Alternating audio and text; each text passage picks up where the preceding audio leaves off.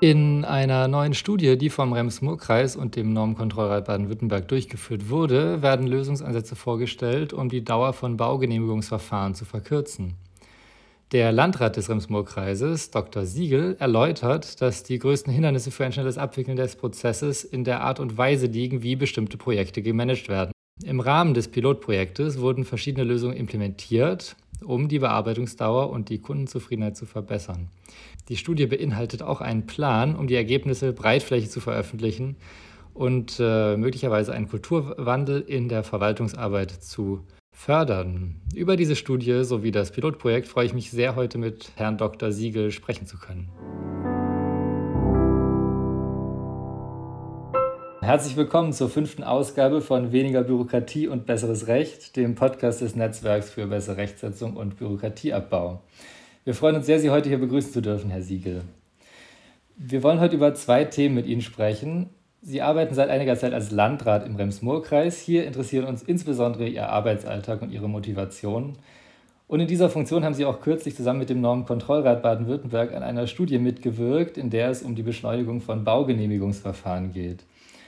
Dann ganz kurz zum Persönlichen zu Beginn und vielleicht um den Rest des Gesprächs auf eine gewisse Art und Weise einzubetten, interessiert uns, wie Sie denn dorthin gekommen sind, wo Sie heute sind. Vielleicht können Sie grob Ihren Weg, den Sie bisher so gegangen sind, skizzieren oder Ihren Werdegang. Ja, mache ich sehr gerne, Herr Reichert. Erstmal von mir ein Grüß Gott auch natürlich herzlichen Dank für die Einladung in Ihren Podcast. Mache ich sehr gerne das Thema Bürokratie, Bürokratieabbau vor allem ist natürlich ein Thema, das mir sehr wichtig ist. Da sind wir dann auch schon bei meinem Werdegang. Ich komme ursprünglich nicht so ganz klassisch aus der Verwaltung, habe zwar ganz klassisch Jura studiert, allerdings mit einem sehr internationalen Schwerpunkt, auch diversen Auslandsaufenthalten in Schweden, in England, auch eine längere Zeit dann in Mittel- und Osteuropa, in Budapest und war lange Jahre eigentlich dann eher im internationalen Gesellschaftsrecht unterwegs, im internationalen Kapitalmarktrecht, zuletzt auch bei der Landesbank Baden-Württemberg und ja, hat allerdings persönlichen Hintergrund zur Kommunalpolitik. Mein Papa war lange Bürgermeister einer kleineren Kommune und da ist man natürlich mit den kommunalen Themen aufgewachsen, aber wie das so oft ist, eigentlich wollte man natürlich den ganz anderen Weg einschlagen. Meine Motivation war dann damals von der Großbank sozusagen in die Verwaltung zu wechseln. Einfach, dass ich es sehr erfüllend finde, wenn man das direkte Lebensumfeld von Menschen mitgestalten kann. Und wir haben heute oft die Diskussion, alle reden über Politik, was Politik nicht gut macht, was auch diejenigen, die Verantwortung tragen, in der Politik nicht gut machen. Und da war dann auch meine Motivation, das nicht nur zu kritisieren, sondern zu sagen, ja, leiste auch mal da einen Beitrag. Und so habe ich dann gewechselt, zuerst ins Innenministerium Baden-Württemberg, war dort dann auch zu einem Landratsamt Abgeordneten im Rems-Murr-Kreis selbst, war dann nach relativ kurzer Zeit wieder in einem neuen Landratsamt in Böblingen, habe allerdings dann auch schon die Landesverwaltung verlassen, habe dort den Bereich Finanzen und Steuerung übernommen, vor allem auch das Thema Kliniken in Böblingen übernommen als Finanzdezernent.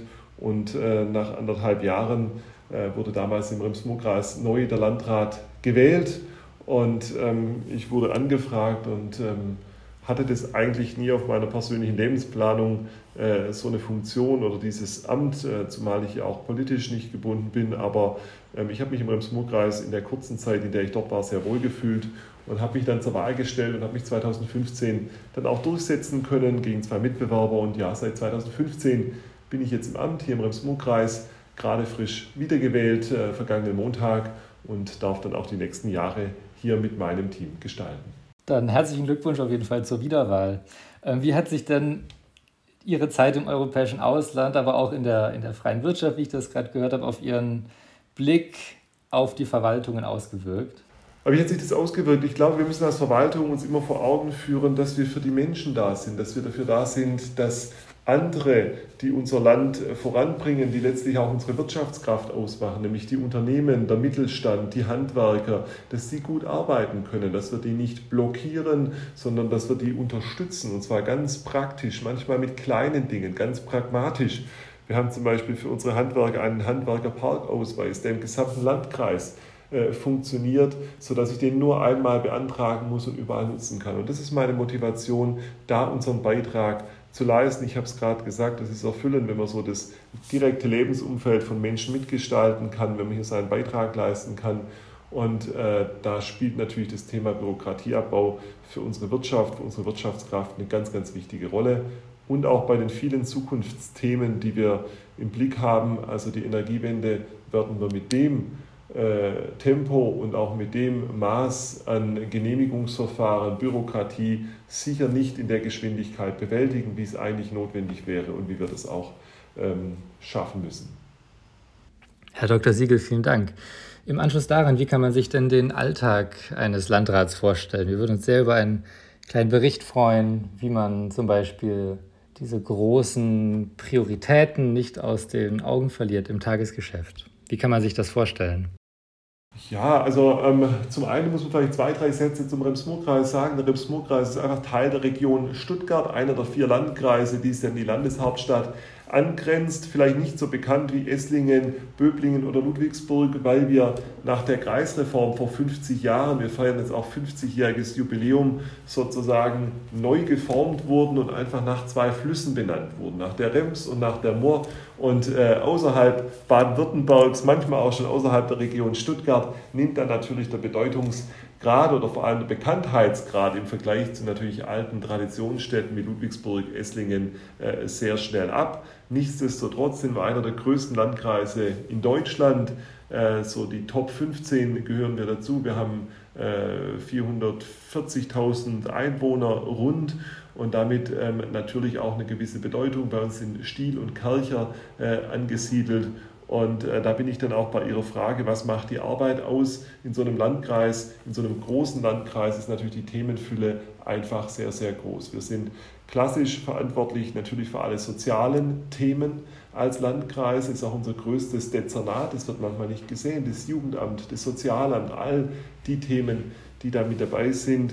Wir sind zuständig für viele Ordnungsthemen, denken Sie vor allem auch an den Flüchtlingsbereich. Wir haben diese Woche auch den großen Flüchtlingsgipfel wieder in Berlin gehabt. Und neben dem Alltag, man darf vor allem aufgrund der vielen Krisen, die wir jetzt haben, die Zukunftsthemen nicht aus dem Blick verlieren. Das kann ich vielleicht für meine Amtszeit sagen.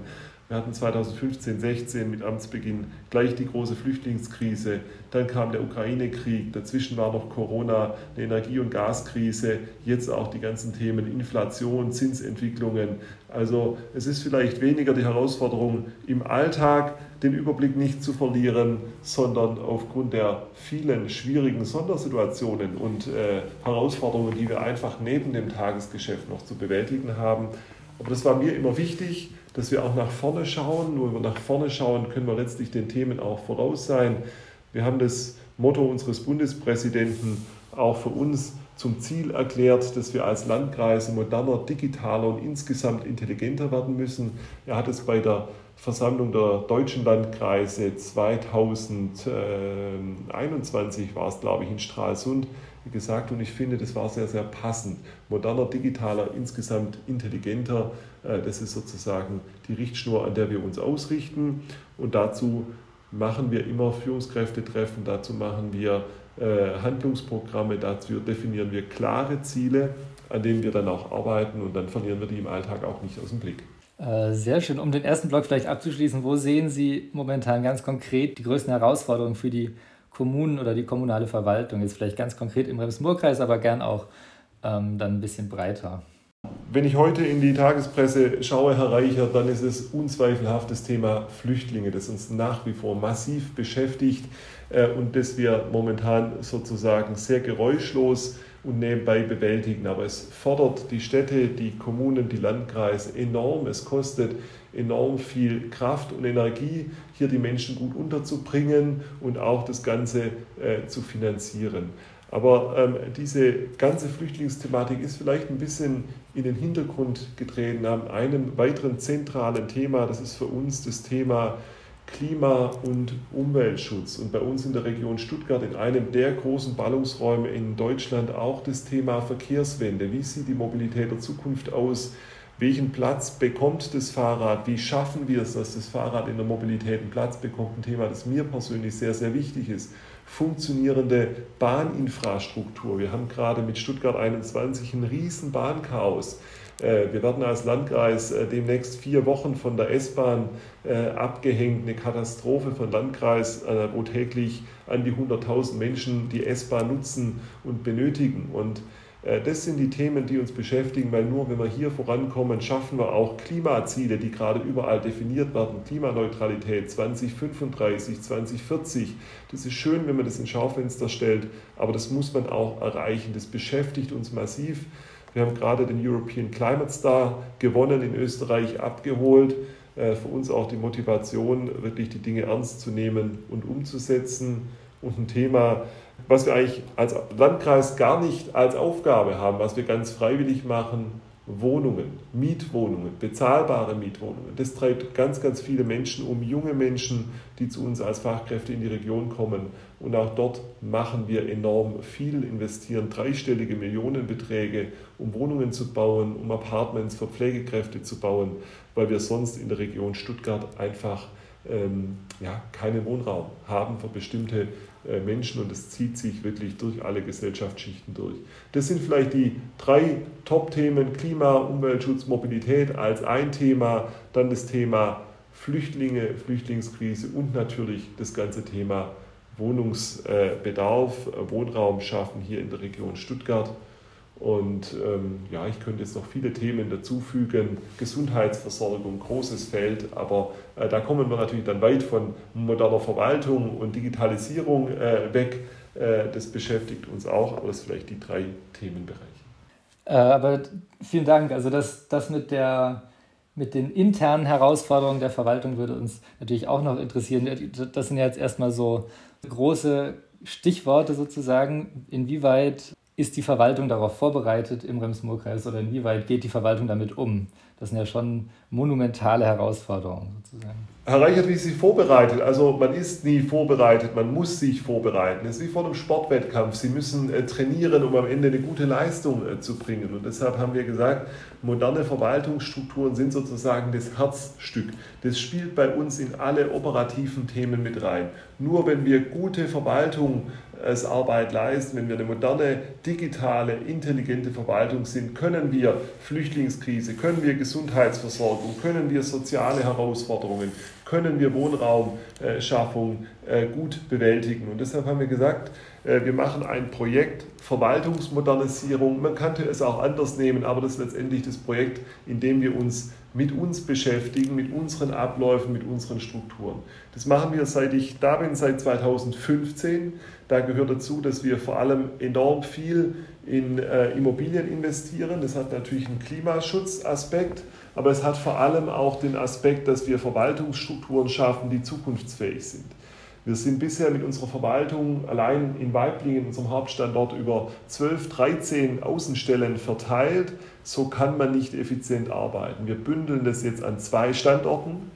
Und wir nehmen nächste Woche das erste Gebäude in Betrieb. Das nächste Gebäude wächst in die Höhe. Also wir bauen hier vor allem ein ganz neues Konzept. Wir haben das gemeinsam mit Dres und Sommer entwickelt.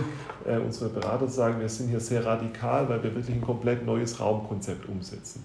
Wir bauen 200 Arbeitsplätze im kleinen Gebäude. Im nächsten Gebäude werden es weit über 300 sein. Es wird keine Einzelbüros mehr geben. Wir werden ein sogenanntes 3-Zonen-Konzept einführen, in dem Bürgerdienste ganz neu definiert werden. Der Bürger wird nur noch in den öffentlichen Bereich kommen, also in die erste Zone. In der zweiten Zone wird dann sozusagen die Dienstleistung stattfinden, also die Beratung, so wie wir das heute aus den Banken kennen, am Kundenschalter, dort wo die Dienstleistung abläuft. Dann gibt es noch als dritten Bereich, deshalb auch 3-Zonen-Konzept, ein Rezept ist es natürlich auch, den Bereich, wo die Mitarbeiter sind, neudeutsch auch Backoffice, sodass dort gar kein Bürgerkontakt mehr stattfindet. Und das ist die Voraussetzung, dass ich dort natürlich auch ganz anders arbeiten kann. Wir haben in dem ganzen Gebäude keine Einzelbüros mehr. Ich habe schon seit 3 Jahren kein Einzelbüro mehr. Wir haben das sehr digital ausgerichtet.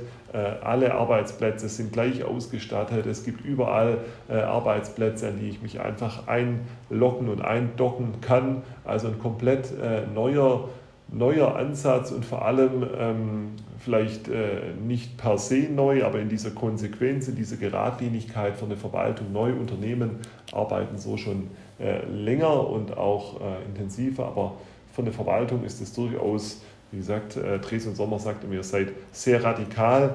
Ich persönlich sage, wir sind auf der Höhe der Zeit und versuchen uns auch daran zu orientieren, was von uns erwartet wird, nämlich Dienstleister für die Unternehmen, für die Menschen bei uns im Landkreis zu sein.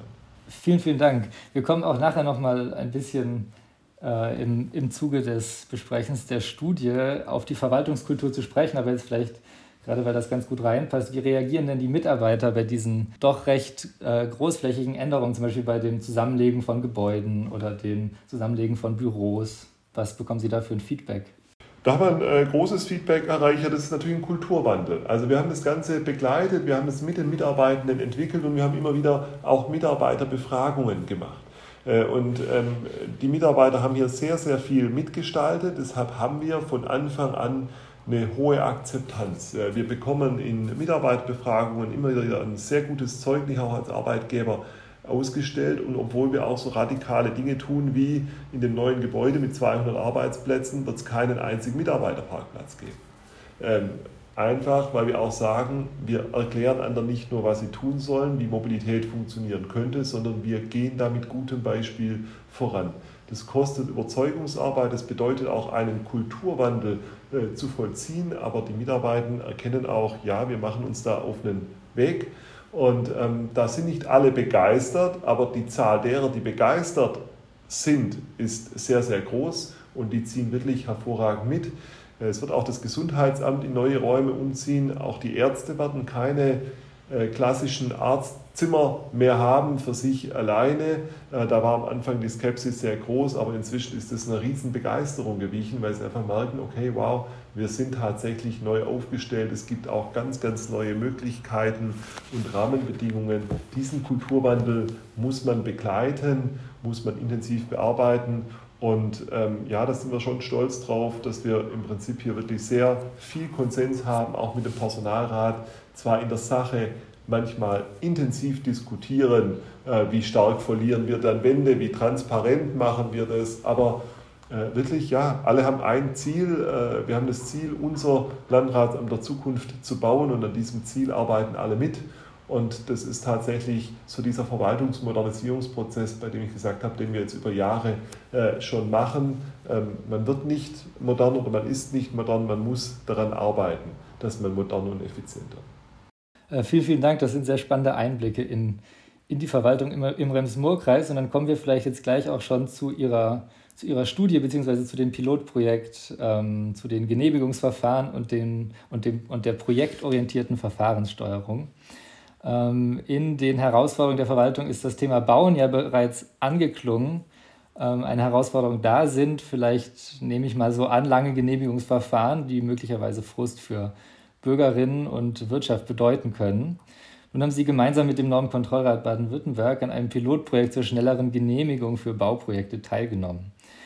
Was kann man sich denn unter einem Bau- bzw. Genehmigungsverfahren vorstellen und wie lange dauert es normalerweise, bis so ein Genehmigungsverfahren bearbeitet ist, also bis dann die Baugenehmigung ins Haus flattert? Also erstmal flattert ja sozusagen, Herr Reichert, zu uns der Bauantrag und der Antrag auf eine Baugenehmigung. Und da ist natürlich die Bandbreite von welche Art von Baugenehmigung gibt es enorm weit. Da ist die kleine Garage dabei, die angebaut wird ans Einfamilienhaus, da ist das Einfamilienhaus dabei, das Eigenheim.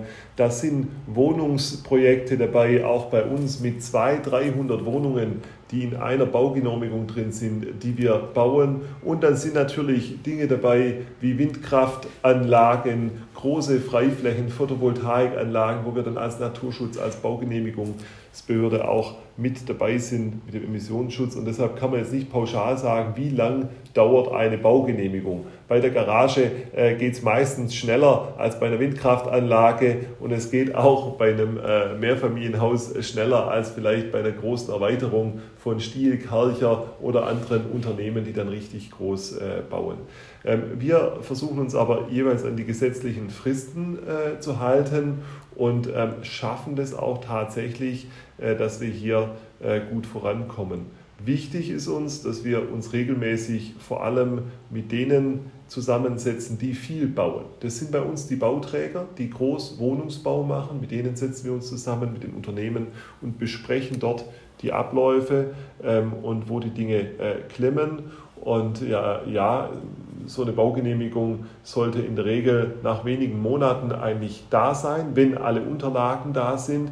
Manchmal kann das aber auch viel, viel länger dauern, ein Jahr, zwei oder noch länger. Und da sind wir beim Kernproblem, weil manchmal einfach Unterlagen fehlen, weil man sich nicht von vornherein abstimmt, welche Unterlagen sind eigentlich einzureichen. Da hat man gar nicht drüber gesprochen und dann wartet der Bauherr auf seine Baugenehmigung. Die Baugenehmigungsbehörde wartet darauf, dass alle Unterlagen kommen. Es liegt überall, es geht nichts voran, die Zeit zieht ins Land und es passiert nichts. Und das ist ein Zustand, den wir unbefriedigend fanden, den ich unbefriedigend fand, an dem wir immer wieder arbeiten.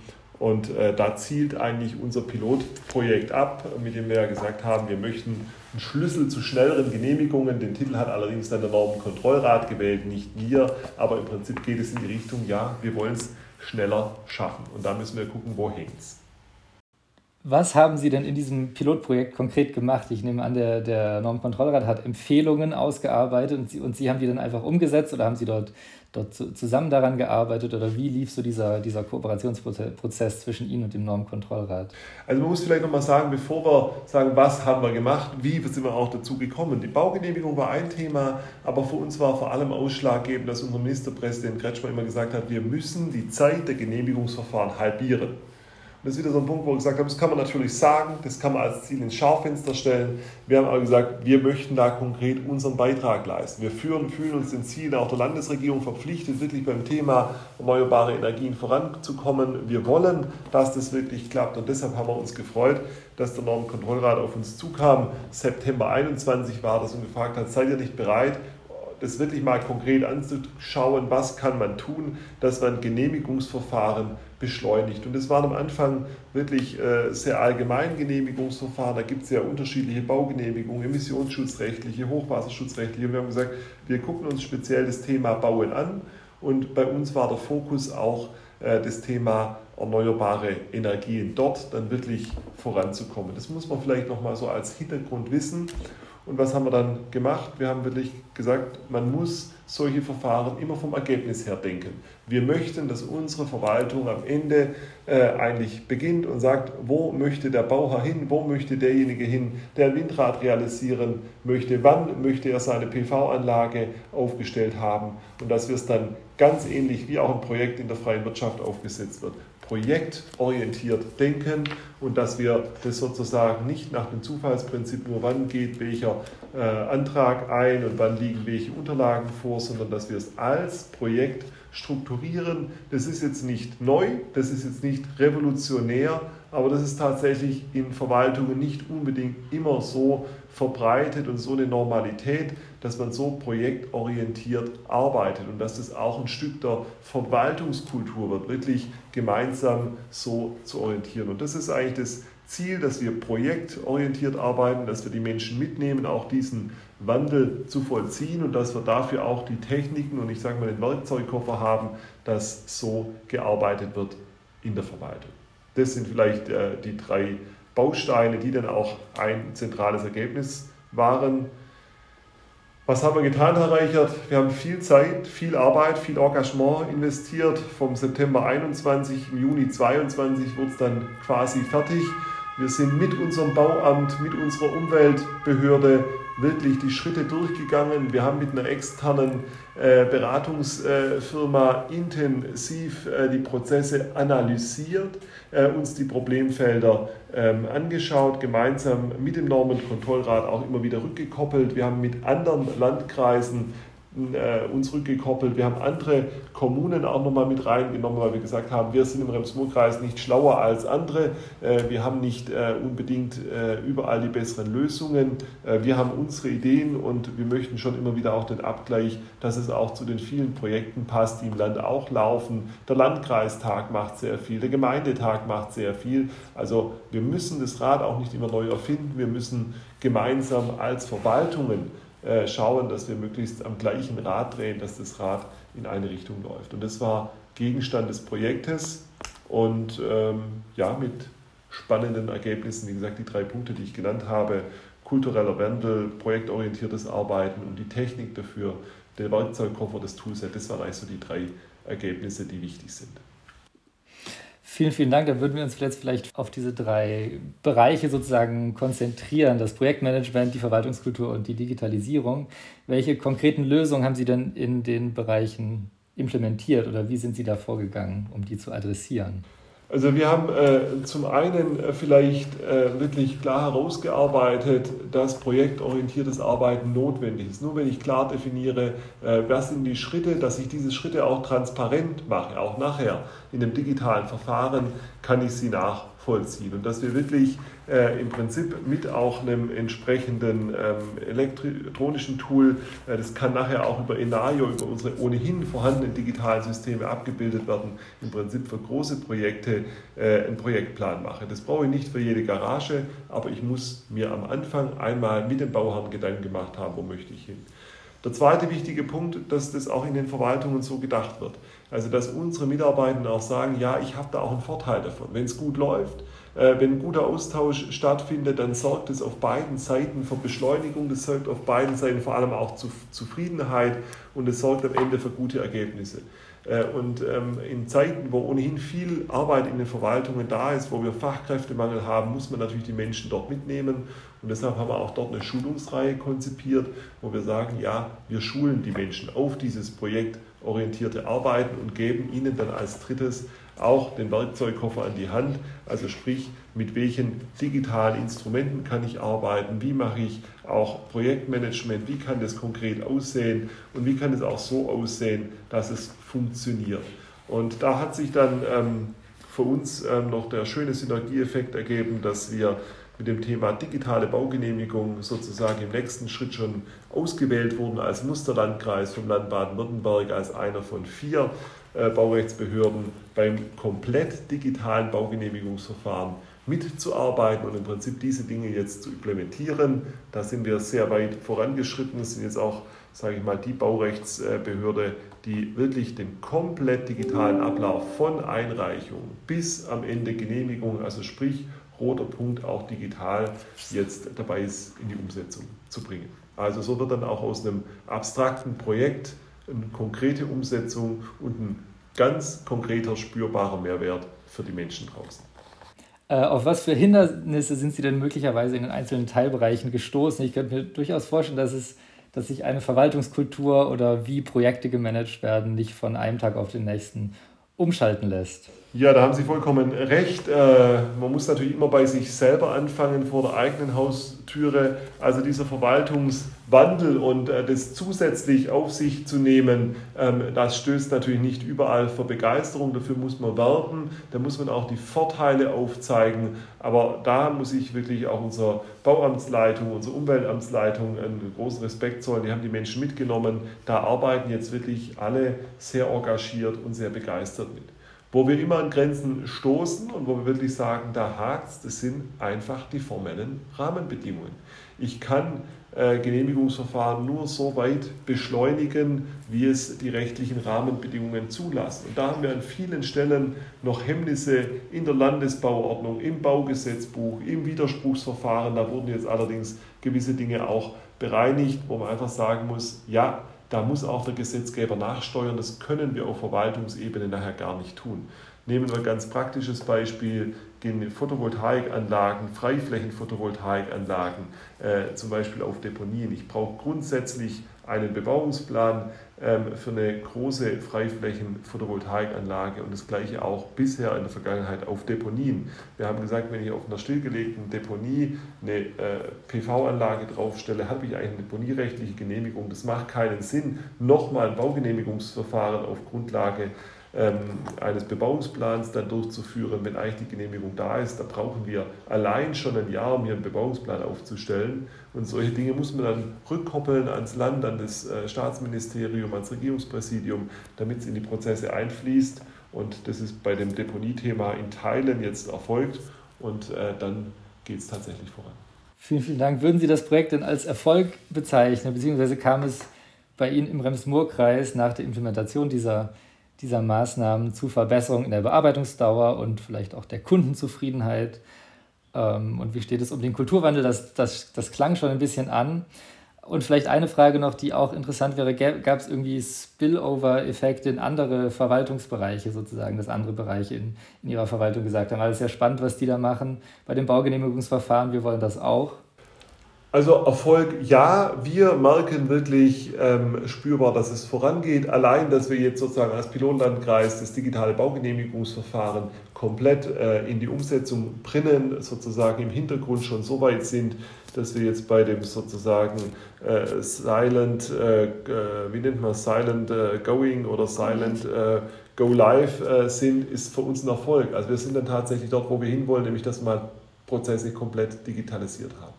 Wir investieren viel in unsere Mitarbeiter, wir haben viel Überzeugungsarbeit geleistet, die Motivation ist da, so auch zu arbeiten, auch wirklich projektorientiert zu arbeiten. Das beschleunigt bei uns die Dinge und es hat auch zu einem Umdenken geführt. Das wird auch bei uns sichtbar in unseren Gebäuden. Ich habe es vorher gestreift, wie wir arbeiten, wie wir uns aufstellen, und das sorgt tatsächlich auch für Interesse.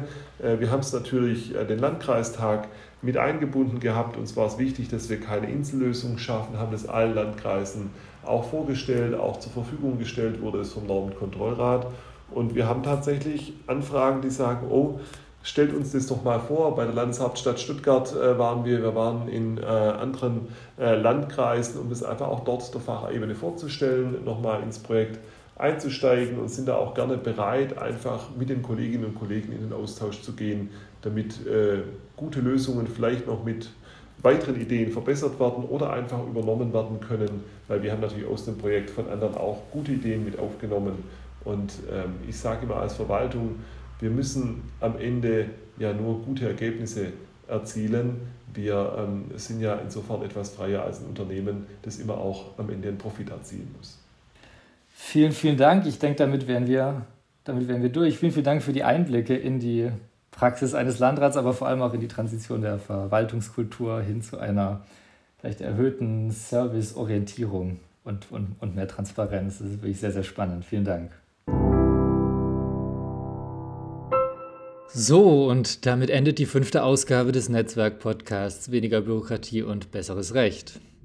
In der kommenden Ausgabe sprechen wir mit Herrn Prof. Dr. Papenfuß, Frau Aschenbrenner und Herrn Mastiau über die Frauenquote in öffentlichen Unternehmen und über Instrumente, um diese zu erhöhen. Die Geschäftsstelle des Netzwerks freut sich, wenn Sie auch das nächste Mal wieder einschalten, und verabschiedet sich. Bis dahin.